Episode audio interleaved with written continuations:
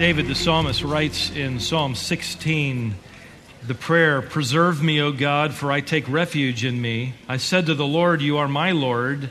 I have no good besides you. As for the saints who are in the earth, they are the majestic ones in whom is all my delight. The Lord is the portion of my inheritance and my cup. You support my lot. The lines have fallen to me in pleasant places. Indeed, my heritage is beautiful to me. I will bless the Lord who has counseled me. Indeed, my mind instructs me in the night. I have set the Lord continually before me because he is at my right hand, and I will not be shaken. Therefore, my heart is glad, and my glory rejoices. My flesh also will dwell securely. For you will not abandon my soul to Sheol, nor will you allow your Holy One, he speaks of the Messiah, to undergo decay. You will make known to me the path of life. In your presence is fullness of joy. In your right hand there are pleasures forever. Would you pray with me? Father, we're grateful that we can join David in his declaration of trust and confidence, for you are his refuge, his strong tower. And there is no God beside you. We thank you that today, as an assembly, we can be privileged to receive your counsel through your word. And it is, as David has said, good counsel. Thank you that we can rest assured that we are at your right hand, the right hand which speaks of authority and settled security. And so I pray in this assembly hour that we will rejoice as we ought to because of everything you are and everything we have become in you. And though sinful, we also rejoice in the fact that that is not a barrier between us and you. Only in that fellowship, which I pray in this hour will become past tense. And those who believe will become rededicated in their conviction and, and their commitment to you. And those who do not know you, this hour, would become yours forever. We prayed in Jesus' name. Amen. My wife and I took a quick trip this past summer to Kitty Hawk. It happens to be, of course, the place where a monument stands celebrating mankind's first flight in what would become known as an airplane. Two uh, sons, brothers of a Protestant pastor, had solved the riddle of flight. They had figured out a thing called wing warping, a system that manipulated the, the edges of the wings, uh, thereby allowing and using the wind to rise or descend, to turn or fly straight. The record recorded that on December 17th, 1903, Orville Wright won the toss of the coin over his brother Wilbur, climbed aboard their homemade craft, which had been created back in their bicycle shop back home. The airplane then coasted down the sandbar on a wooden rail and then rose into the air for all of 12 seconds. It traveled 120 feet. 120 feet. And it made history. In fact, the next time you go to the Raleigh Durham International Airport, you'll see outside the parking deck there on the grass what looks like just modern art. It's actually a dedication to this flight. The, the lighted portion of the sculpture represents the distance of that first flight which took place, of course, in North Carolina, which we can now claim with all humility, as if we had something to do with it. While Marcia and I were there at this historic event, I picked up the 500 page biography of these two boys, simply entitled The Bishop's Boys. It catalogs the invention of these very creative engineers and the way they tackled the mysteries and unraveled them, and then the years they spent in court fighting for their patents as people tried to take them away.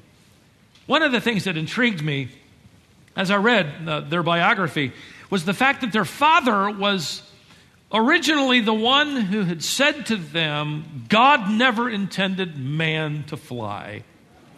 he really never supported their efforts all that much.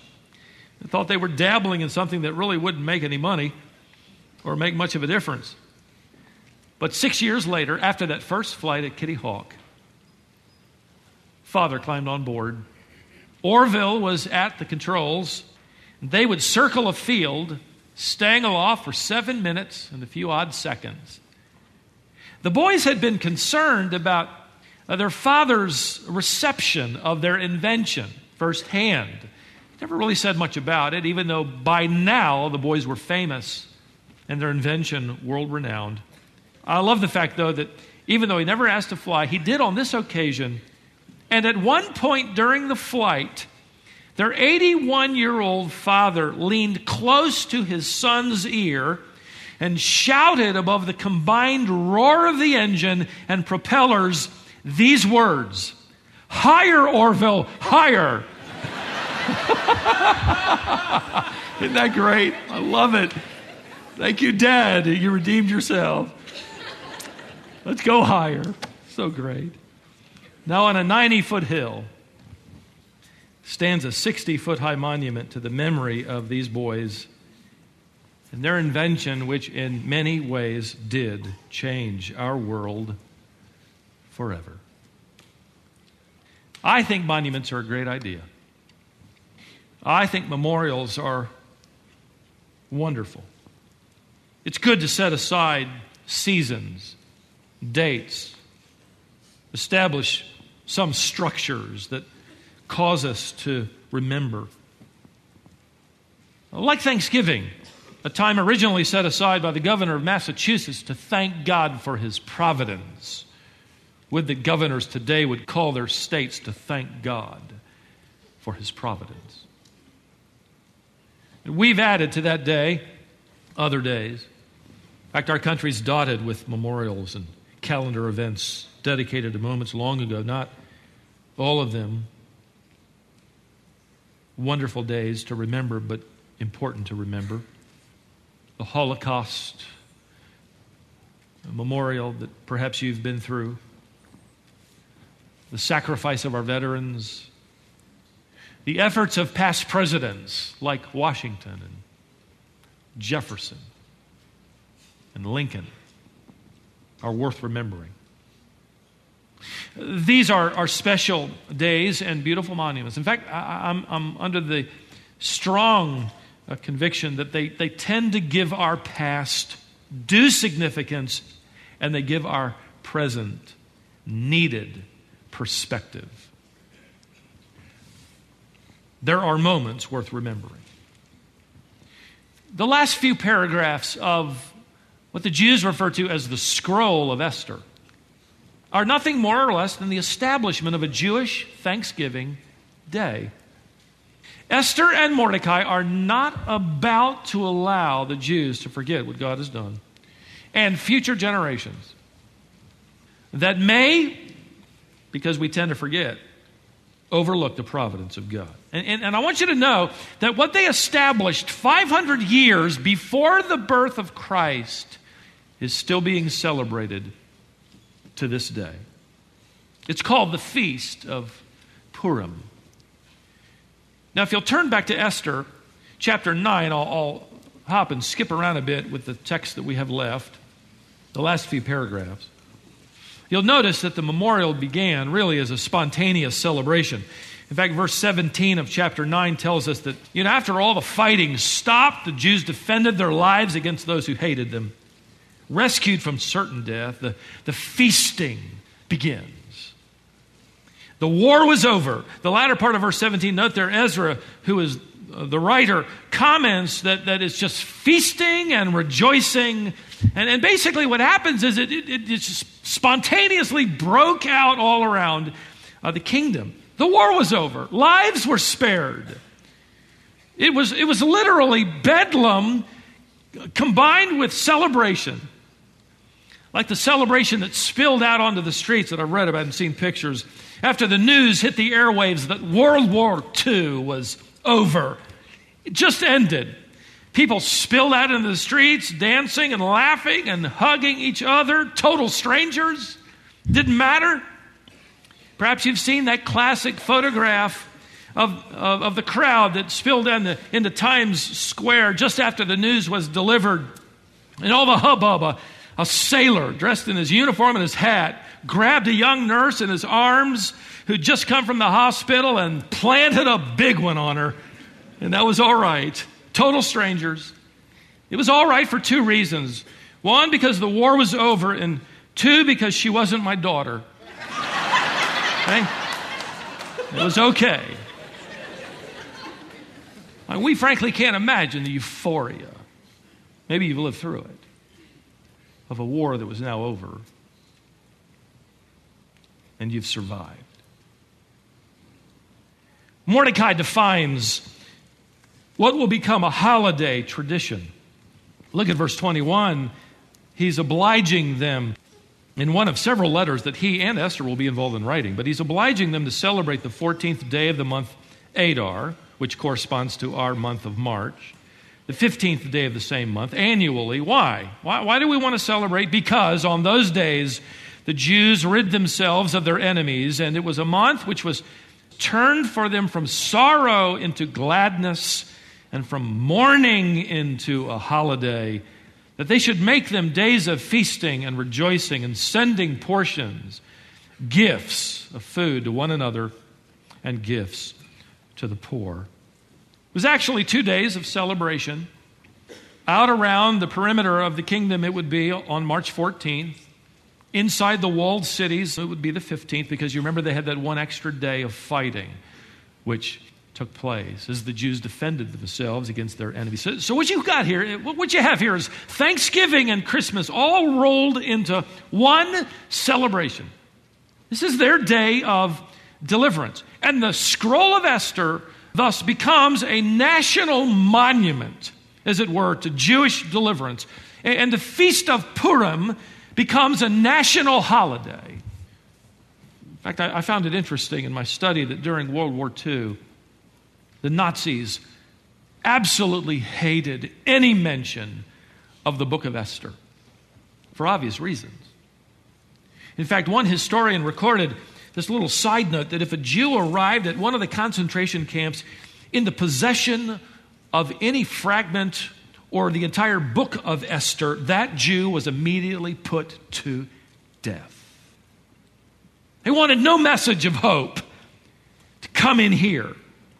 They didn't want any hint of deliverance whispered among those who were marked for death inside these death camps. And still, I discovered that many of the inmates of Auschwitz and Dachau and Treblinka produced written copies of the book of Esther from memory and then huddled together, reading it quietly in secret during the feast days of Purim.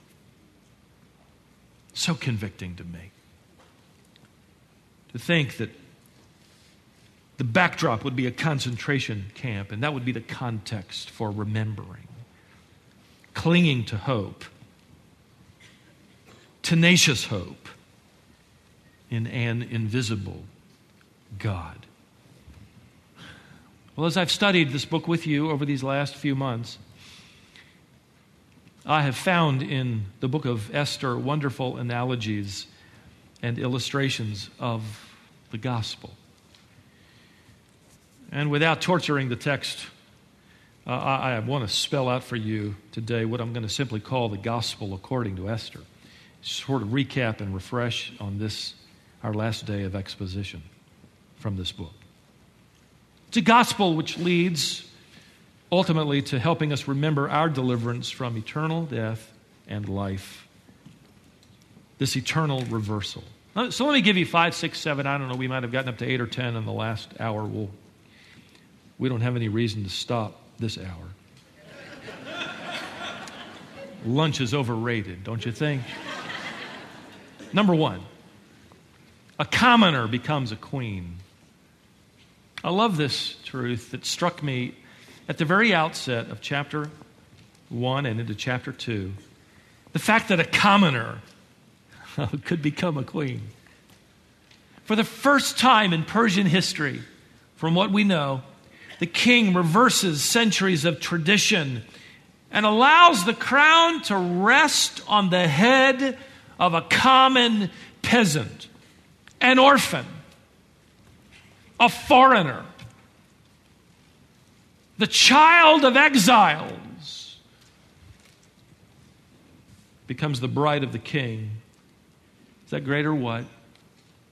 We, fallen sons of Adam and fallen daughters of Eve, as C.S. Lewis so poetically described us, given full rights and privileges as if we were of the same biological family.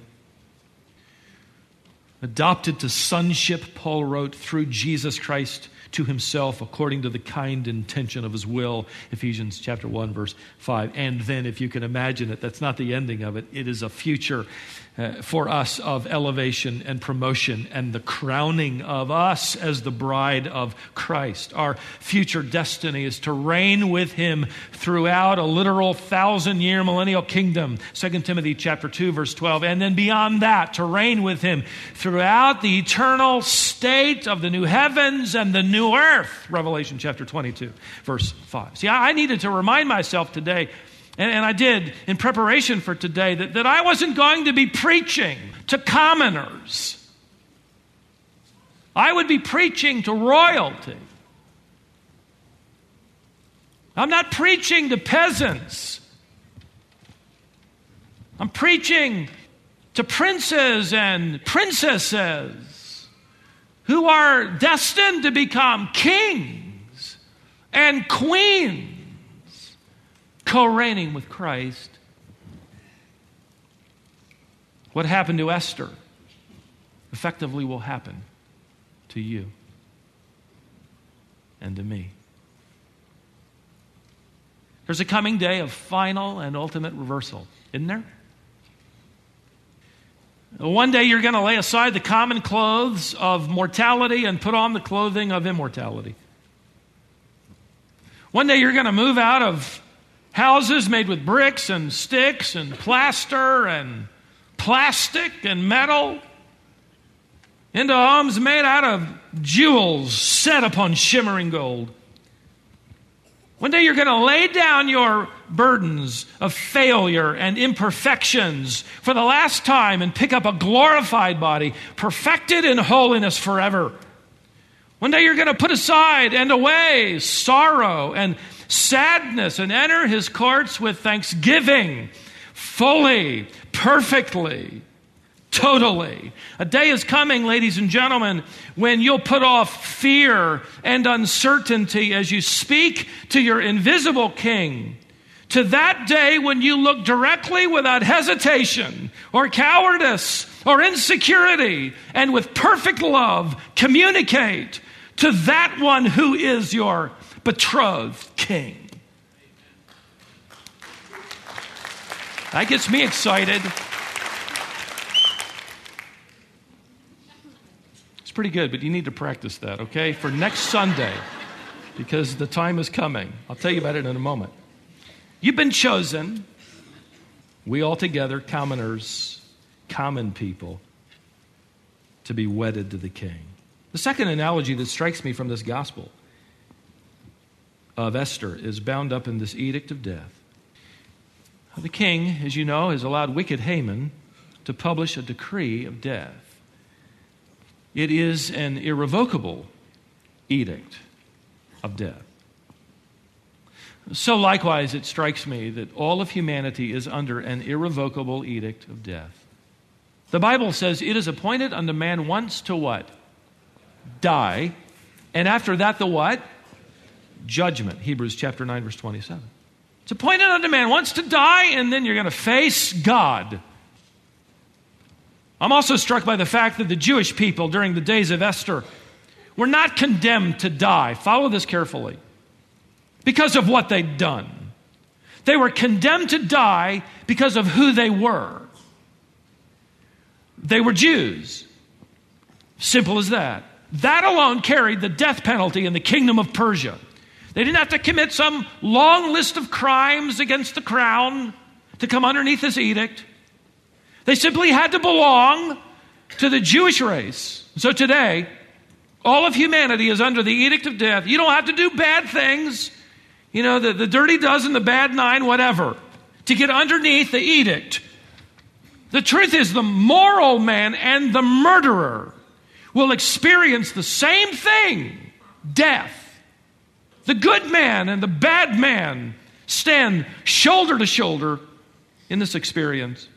The educated and the wealthy don't have a leg up over and against the poor and the illiterate. The graveyards around this city, state, country, and world are silent testimonies to the impartiality of this edict. It touches us all. God signed into law the edict, going all the way back to Adam and Eve in that original fall, to the New Testament era when Paul delivered again, restating the truth in Romans chapter 6, verse 23 the wages of sin is what? Death. The paycheck for simply belonging to a fallen, sinful human race is death. The statistics are staggering. It is one out of every one who dies. Another analogy in this edict of death is seen in the fact that under this edict, the Jews were unable to defend themselves. They're literally defenseless. They, they, they can't stay the reach of this edict. In the Persian Pony Express, you remember they galloped throughout the kingdom with the news that effectively said if you belong to the Jewish people, you are condemned to die. There was no hope. So also the edict of death has been delivered to our world. It is written on the heart of every human being. And the older they get, like me, the more they contemplate that unalterable fact that barring the rapturing of the church away by the coming of Christ, I am going to die. There isn't any secret way out. There isn't any escape clause. I can't call anybody and try to get out of it.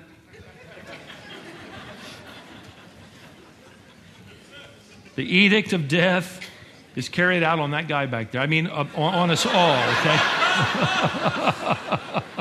Everybody reach for your phones, turn them off quick. the ushers are coming to retrieve that person and send him out. there is weeping and gnashing of teeth. all right. And I read recently of Oliver Winchester and his wife, Sarah, who lived in New Haven, Connecticut. Oliver Winchester was the inventor of the rifle named after himself, the first truly repeating rifle. It was put to great use by the Union Army during the Civil War.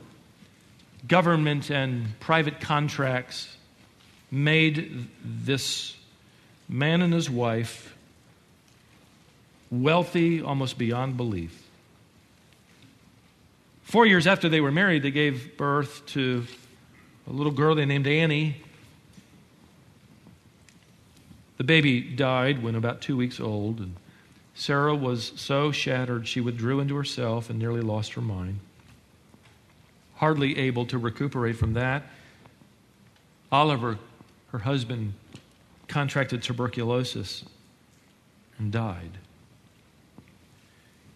Sarah became heir to this vast fortune, but no amount of money could lessen her, her grief at a friend's suggestion, and it was an unfortunate suggestion. Sarah sought to contact her deceased husband through a spiritist medium, necromancer. During the session, the medium informed her that her husband was in the room to deliver through her a message to Sarah. The message was simply this the family was cursed because of the invention of the rifle, and the spirits were seeking vengeance. The message also said that she needed to move to a remote location and, and build a house for the spirits that had fallen before this weapon. He also told her through this medium that if she never stopped building the house, she would live. And if she stopped, she would die. Sarah immediately sold her home in New Haven, Connecticut, moved west with her fortune, bought a home that was under construction, sitting on 162 acres of land, and immediately threw away the building plans.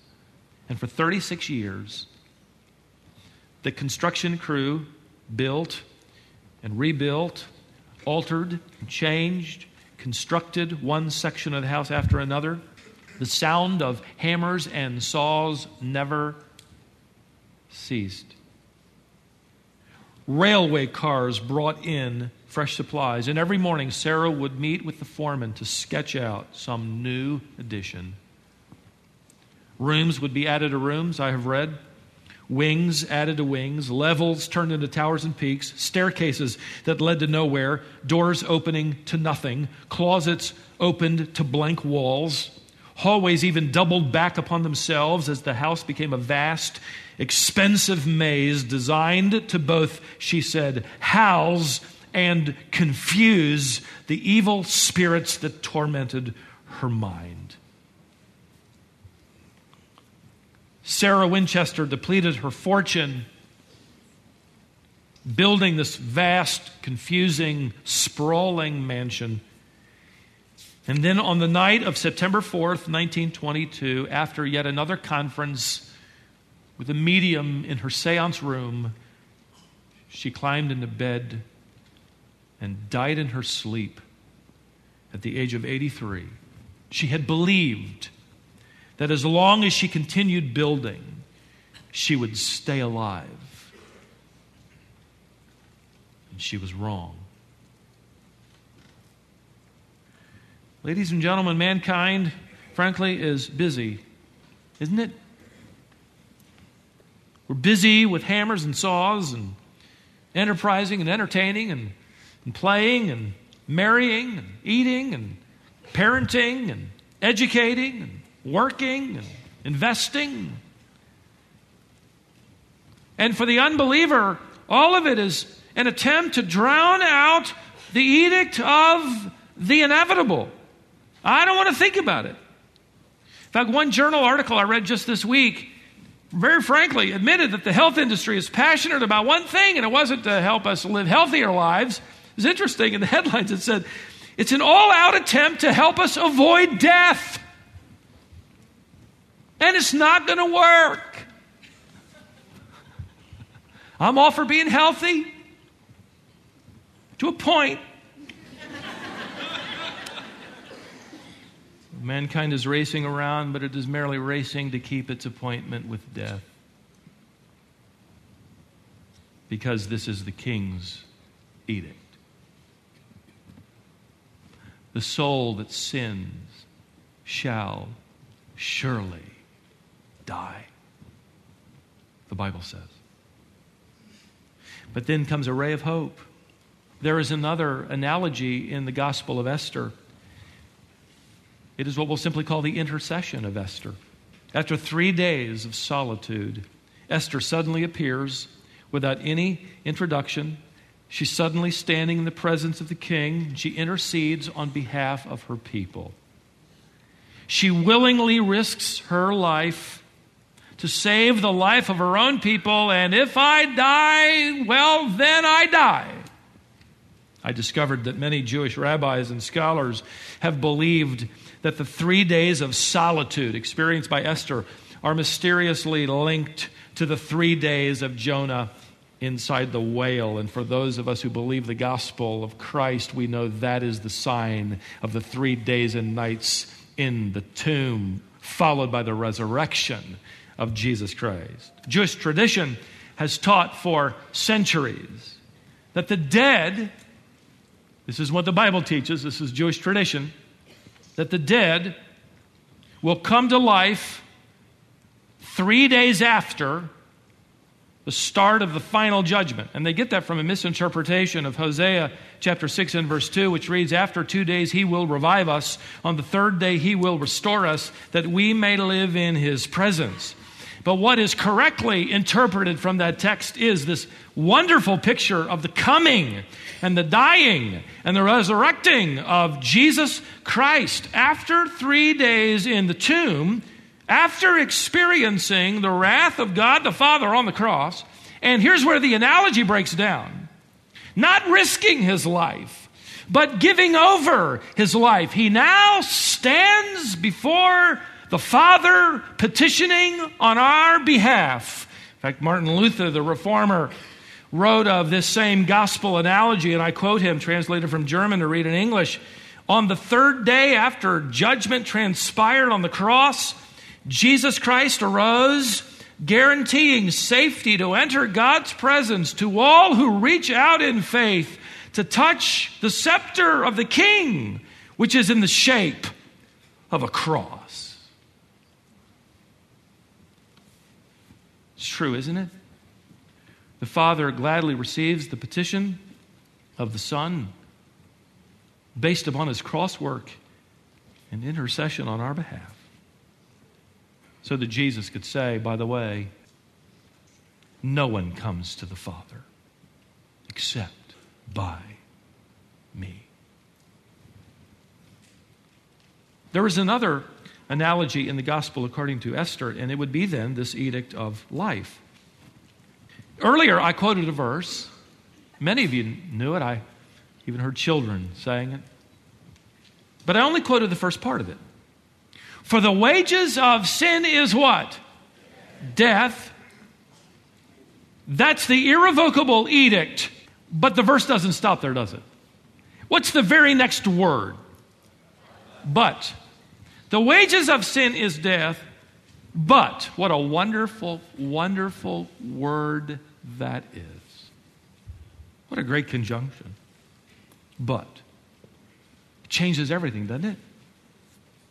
In fact, if you're talking to someone, what comes after they say, but, is what really matters. Your boss calls you in the end of the day and says, You know, I just want to tell you that uh, that was a great job. But, now you're really listening. Your girlfriend calls you and says, I really enjoy being with you and all, uh, but you know what that means? You're free to move about the country, right? Your child's elementary school teacher calls you at home. And you, mom, you pick up the phone and the teacher says, We really like having little Hiroshima in the classroom with us. but the devastation, but, man, I hated to hear my mother when I was in fourth grade pick up that phone and hear her say, after the phone was ringing, hello? Well, hello, Mrs. Jolly. I knew for me, because Mrs. Jolly was a big tattletale, that it was an edict of death for me.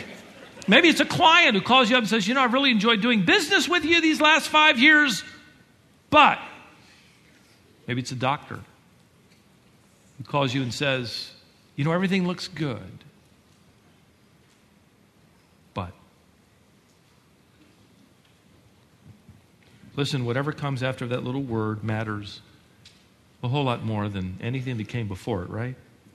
In fact, the latter has the power to nullify the former. And in this case, this little word becomes a hinge word upon which eternity swings. But the wages of sin is death, but the free gift of God is eternal life. Death, but life. An irrevocable edict of death, but an opportunity for everlasting life through the work of Jesus Christ on the cross and his even now interceding for us. Jesus Christ said it this way, and I love it the way he summarized both edicts. He said, I am the resurrection and the life. He that believes in me will live even though he dies. John 11, 25. In other words, none of us can avoid the edict of death, it is irrevocable. But all of us can, by faith in Jesus Christ, our Messiah, experience the nullifying, eternally nullifying edict of death through this edict of life. And when that comes into your life, when He comes, you have peace. The battle is over. In fact, if you'd skip ahead, look at chapter 10. The last verse is describing to us the, the glory of Mordecai and his new position of influence and power. We're told in the latter part of verse 3, note that, that he was seeking the good of his people. And note this, and one who, he was one who spoke for the welfare of his whole nation. The one who spoke for the welfare, literally, that phrase reads, the one who spoke shalom, the Hebrew word. The one who spoke peace. What a great way to summarize the interceding work of both Esther and Mordecai on behalf of their people. What a great way to, to demonstrate the gospel of Jesus Christ. In that it brings peace. Now, listen, there isn't peace anywhere on the planet, at least for very long, except in one place, inside the heart of the, of the person who's been redeemed by Christ and reconciled to God. I don't mean in that you have some never ending state of ecstasy or some kind of happy thrill every day you climb out of bed and it just gets better and better. No, I mean peace, settled secured, reconciled status. God is no longer your enemy against whom you fight. He is now your friend. He's your friend. All because of Christ, and we sing the words of that hymn before the throne of God above. I have a strong, a perfect plea, a great high priest whose name is love, whoever lives and pleads for me. My name is graven on his hands. My name is written on his heart. I know that while in heaven he stands, no tongue can bid me thence depart. When Satan tempts me to despair and tells me of the guilt within, upward I look and see him there who made an end to all my sin. Because the sinless Savior died, my sinful soul is counted free. For God, the just, is satisfied to look on Him, Christ, and pardon me. To look on Him and pardon me. It is the gospel of Christ that brings peace. Can I tell you, dear flock, that these last few months have been so fruitful I am hearing reports from so many different places within our ministry of, of reconciled, redeemed individuals placing their faith in Christ. One gentleman in our church told me just a couple of weeks ago that he worked in New York for Wall Street. Financially and professionally successful. His office looked out over the Twin Towers. He told me as we sat in my office that on 9 11 he saw everything. He saw both planes come and crash, he saw the towers crumble. This successful, unbelieving middle aged businessman eventually made it home. He and his wife decided that life as they knew it wasn't really worth living.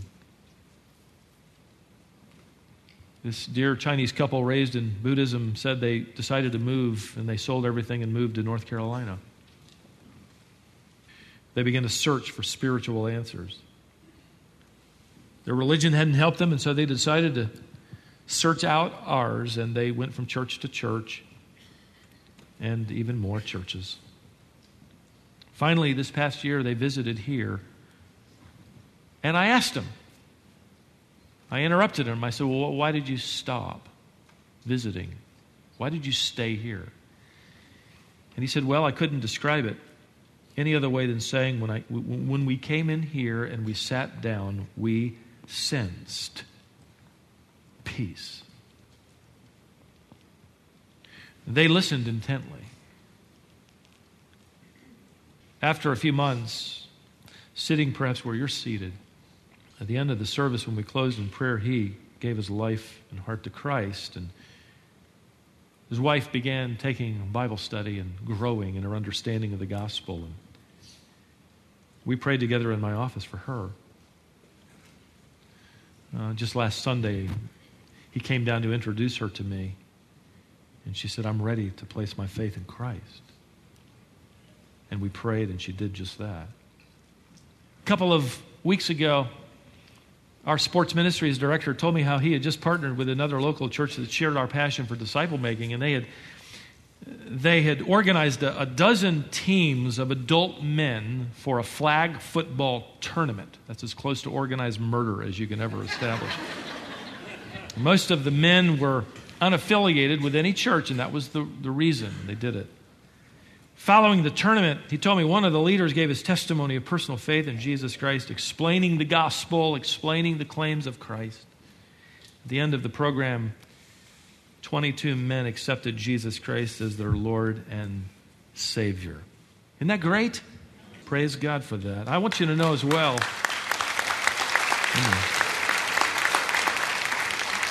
We're coming to the end of one of the most interesting and fruitful greenhouse classes. About 30 so far are ready to state their identification with Jesus Christ through baptism. And we've had several individuals pray during the semester to receive Christ as their Savior. Ladies and gentlemen, the gospel brings peace. Not externally. It doesn't bring an easy life. In fact, it makes it harder, doesn't it? Because now the stakes are so higher, so much higher. Now you wrestle with sin. Now you struggle with conviction. Now you search the scriptures to define for you the nature of this invisible God.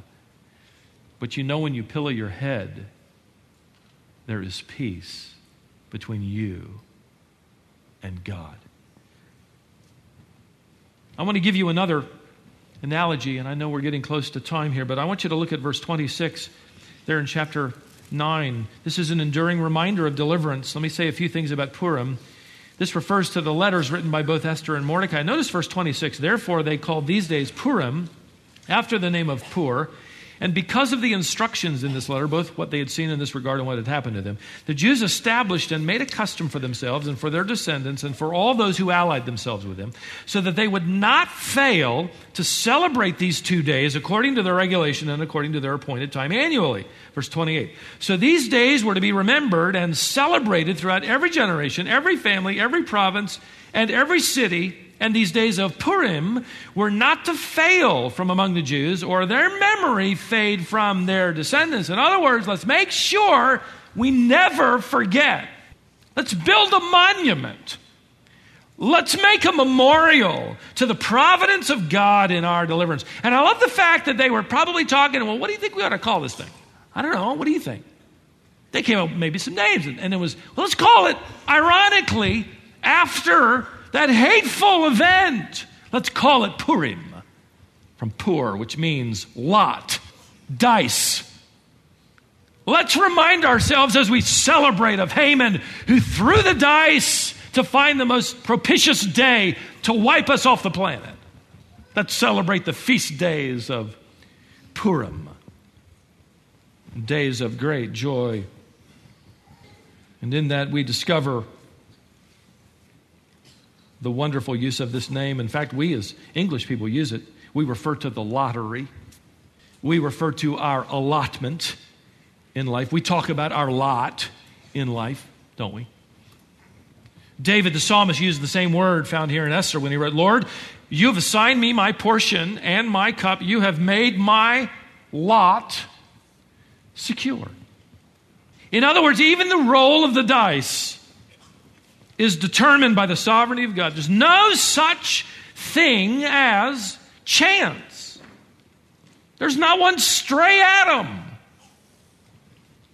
that finds itself outside the ultimate purposes of God. And so, because of that, the days of Purim could become days of celebration and joy. And the Jews gather to this day to hear the reading of the Esther scroll. That's our plan next Lord's Day. I'll edit it down to about 10 minutes. When the Jews get to chapter 3, one author said, wildness breaks out. That's what's going to happen in here. The audience delights in at the sound of Haman's name and booing and hissing and stamping their feet, many will write Haman on the soles of their, of their shoes as they stamp their feet. This is what we're going to do. This is about as charismatic as we're going to be allowed to be. Okay? Then we'll get back to normal. They share gifts, and we've got a gift for you. And we're not going to tell you everything, but we're going to do this next time. Let me quickly wrap up our study of this wonderful book with a with a, a couple, two or three principles, overarching truths. If you asked me to summarize the entire book, this would be it. Number one, the providence of God reflects His grace and ought to be remembered. Ought to be remembered. We tend to build memorials in our minds to bad things bad days, bad relationships, bad decisions. Let's take time to remember good things, good decisions, good circumstances, the good hand of God upon us. So maybe it's starting a journal for you, or maybe making a list. Maybe the next time you talk to a friend, it's finding something in the day that is good. The truth is, the enemy of our souls loves to taunt us with past failures and past disappointments, past wrongs, past calamities, turning, as one author said, our lives into one dark, long, dark tunnel with no light. It is the truth that brings a light. We got a letter a couple of weeks ago from a woman who had written us, listening to us on the radio. She said, I had decided to take my life. She said, I had experienced years of one tragedy after another. In fact, she had 21 major surgeries in a row. And then she said, My mother died, my last living relative. And even though I was a believer, I was in a tunnel. There was no hope. And I decided to end my life. She said, I got up on that faithful, fateful day and I turned on the radio and, and I caught your program. And it changed my mind. So this letter wrote Would you get the news to that preacher that I've decided to live? gospel brings light. And we ought to build monuments to those kinds of events. Has it ever occurred to you, and I thought about it as I was reading the biography of, of, of Orville and Wilbur, it occurred to me that monuments were never built at places where they failed to fly. I know that's deep, and, and, it's, it's close to lunch. In fact, it's, it's getting late, but I, have, you know, have you thought about that? You don't go visit something, and this is where Orville and Wilbur tried to fly and failed. Where's the picnic? No. You have a monument where they succeeded. Why is it that we build monuments where we fail and we make them out of granite? Where God allows us good success, we etch those in dust, sand. The providence of God reflects His grace, and we, we ought to do a better job remembering it. Secondly, the providence of God is spiritually discerned, although widely ignored. You go to the last chapter of the book of Esther and verse 1, and it tells us what happened after all these wonderful events.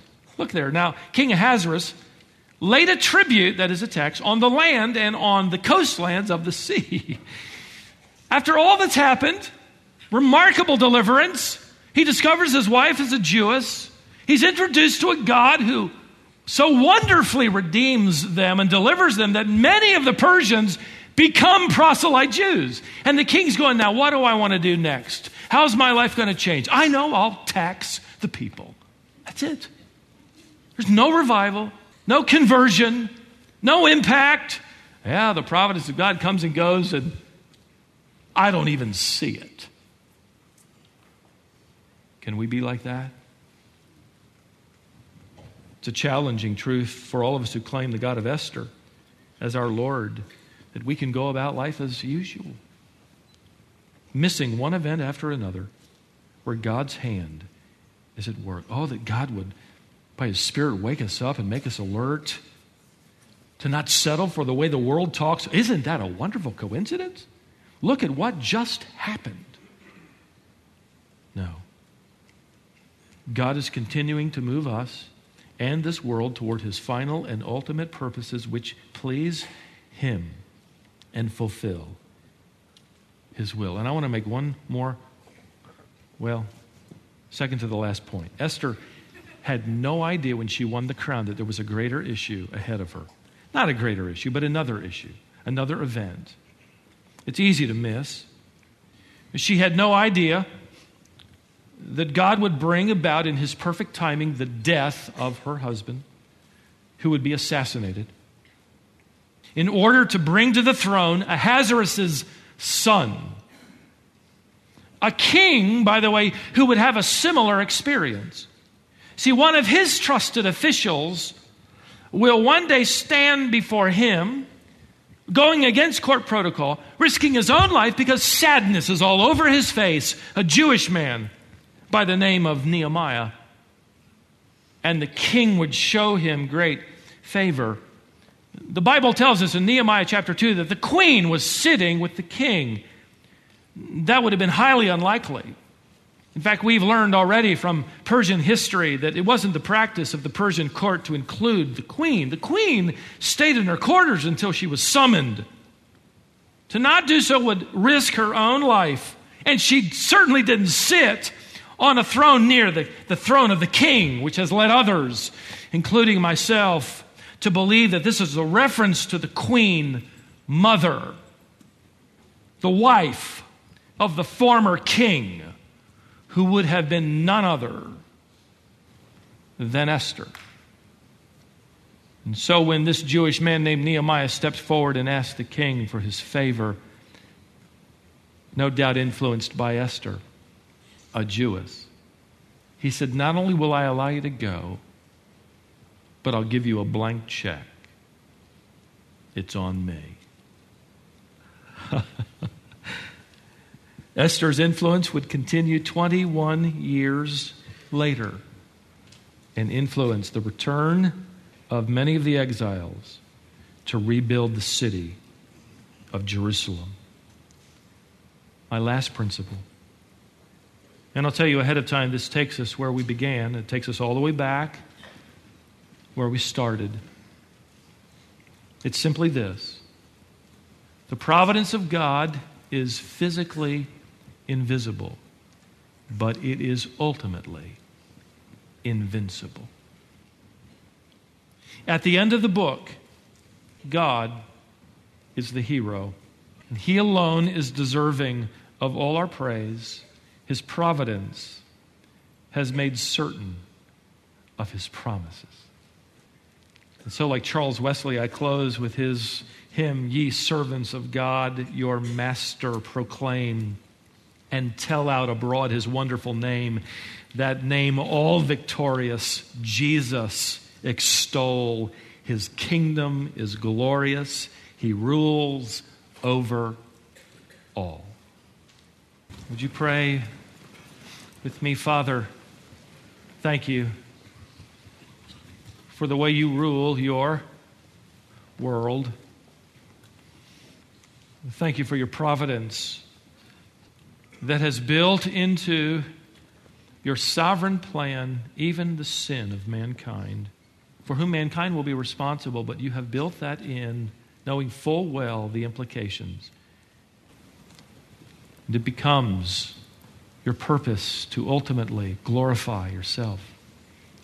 When one day, not now, one day, when you make all things right and you make all things new, and we feel upon our brow the weight of something that even now we talk about but don't really expect a crown. In the meantime, Father, would you allow us to be more alert and by your Spirit more careful to see those little things we might call chances or coincidences as ultimately the hand of you who controls the lot of our lives. We pray it in Jesus' name. And all the people said, Amen.